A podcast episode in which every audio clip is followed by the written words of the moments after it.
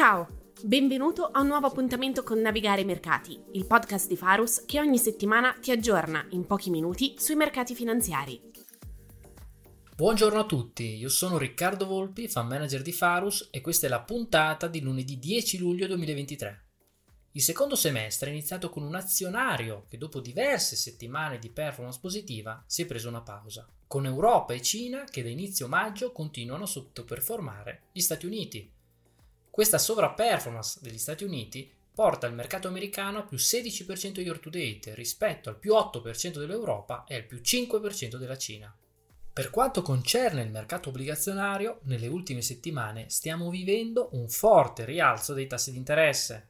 Questo rialzo è iniziato intorno alla fine del mese di giugno, dopo la conferenza di Sintra, dove i principali banchieri centrali, Fed, BCE, Bank of England e Banca Centrale Giapponese hanno affrontato diversi temi ed in particolare hanno evidenziato come il loro focus continui ad essere la riduzione dell'inflazione, con particolare attenzione al mercato del lavoro.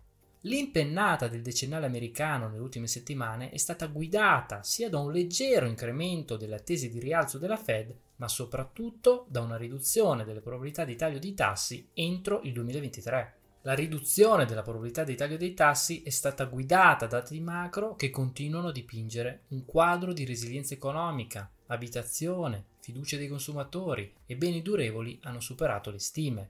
Questo si è combinato con una revisione al rialzo del PIL del primo trimestre 2023. Questa sorpresa positiva dei dati macro è evidenziata anche dagli US City Economic Surprise in forte espansione. Venerdì scorso abbiamo avuto anche il dato del lavoro che ha evidenziato un mercato robusto che continua a crescere a un ritmo decelerante, con una domanda di lavoro resiliente ma priva di prove di pressioni inflazionistiche al rialzo. Da segnalare inoltre come il tasso di partecipazione al mercato del lavoro è rientrato ai valori pre-pandemia. Per quanto riguarda il numero guardato dalla Fed, cioè i posti vacanti su disoccupati, siamo ancora all'1.6 quindi il rallentamento sta avvenendo ma piano piano. È importante sottolineare che circa l'80% dei posti di lavoro vacanti sono nelle piccole e medie imprese, quelle che avevano subito maggiormente la pandemia e che quindi nell'uscita dalla pandemia sono ripartite ad assumere. I tassi di interesse a questi livelli però colpiscono soprattutto loro ed è per questo che la Fed continua a tenere i tassi a questi livelli. Questa resilienza economica, evidenziata da dati macro, è però destinata a rallentare per l'effetto naturale e voluto dalle banche centrali dell'elevato livello dei tassi di interesse, che sta pesando su aziende e famiglie. Non bisogna infatti dimenticare alcuni aspetti.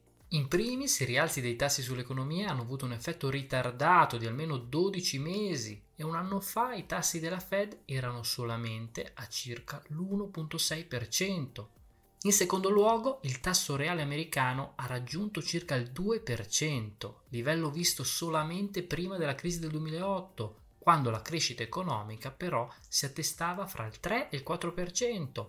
I livelli attuali non sono quindi compatibili con le attese di crescita del PIL dei prossimi anni più vicini all'1,5-2%.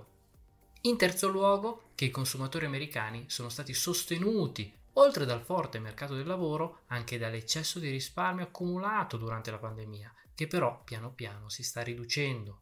Infine, come evidenziato venerdì dal dato del lavoro, inizia ad emergere un rallentamento del mercato del lavoro. Il normale rallentamento dell'economia che vedremo nei prossimi mesi, accompagnato da dati inflazione e forte riduzione, saranno proprio le chiavi per la forte riduzione dei tassi di interesse. Mercoledì prossimo avremo proprio il dato di CPI americano che potrebbe sorprenderci al ribasso. Per quanto riguarda l'inflazione, è utile fare il paragone con la Cina, due economie da un lato molto diverse, ma che hanno subito lo stesso shock inflazionistico in tempi diversi. La Cina è entrata e uscita prima dalla pandemia. In particolare, l'indice alla produzione è passato dal 13,5% di settembre 2021 al 5% di maggio. Il cammino dello stesso indice alla produzione americano è molto simile, con il ritardo temporale, con un massimo più 18,4% e ora siamo addirittura in territorio negativo. Questo paragone ci evidenzia come la Fed sa che il rischio più grave non è tanto l'inflazione ma la deflazione e questo sarà molto importante nel determinare le future mosse della Fed. Considerando questa view di un rallentamento economico, la domanda che viene da porsi è cosa fare sull'azionario. Per rispondere a questa domanda bisogna innanzitutto chiedersi quanto abbia già scontato l'azionario. Sull'azionario statunitense bisogna secondo noi porre l'attenzione su due aspetti, preferire l'indice qui pesato e scegliere i settori a sconto. Questo perché la performance del mercato per ora è stata guidata da poche grandi aziende appartenenti a settori che erano fortemente a sconto a fine 22, ma che ora sono diventati più cari. In primis, se prendiamo l'indice SP500 qui pesato, cioè dove i big pesano meno, vediamo che le valutazioni rimangono a forte sconto e stimano già un rallentamento economico. Per quanto concerne i settori, preferiamo alcuni settori che mostrano un grande valore, come i consumi discrezionali, real estate, healthcare, telco, finanziari e utility. In particolare, la stagione degli utili del secondo trimestre del 2023 inizierà proprio venerdì. Il consenso prevede un calo del 9% su base annua. Partono le banche americane che ci arrivano con attese veramente basse evidenziate da correzioni dei titoli del 30 e 40%, con valutazioni molto interessanti. Proprio queste aspettative così basse del mercato sul settore e del valore che al comparto ci fa essere sovraesposti al settore.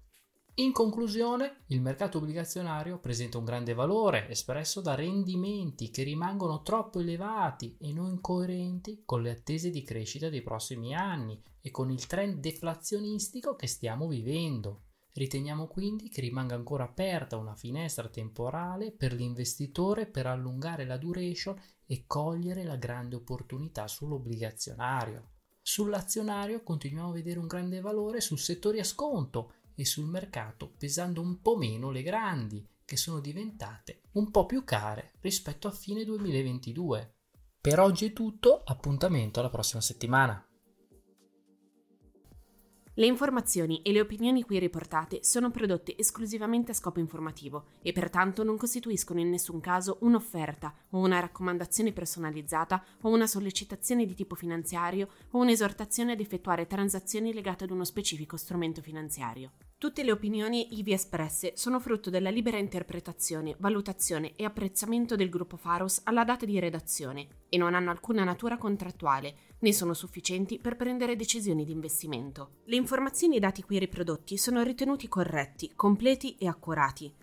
Tuttavia, il gruppo Farus, sebbene utilizzi fonti ritenute affidabili, non rilascia alcuna dichiarazione o garanzia espressa o implicita sull'accuratezza, completezza o correttezza di dette informazioni e dati e, laddove questi siano stati elaborati o derivino da terzi, non si assume alcuna responsabilità per l'accuratezza, la completezza, la correttezza o adeguatezza degli stessi. I dati, le informazioni e le opinioni, se non altrimenti indicato, sono da intendersi aggiornati alla data di redazione e possono essere soggetti a variazioni senza preavviso né successiva comunicazione. Eventuali citazioni, riassunti o riproduzioni ad opera di terzi di informazioni, dati e opinioni qui riprodotti non devono alterarne il significato originario, non possono essere utilizzati per fini commerciali senza autorizzazione specifica del gruppo Farus e devono citare il gruppo Farus medesimo e il sito web farusmanagement.com quale fonte.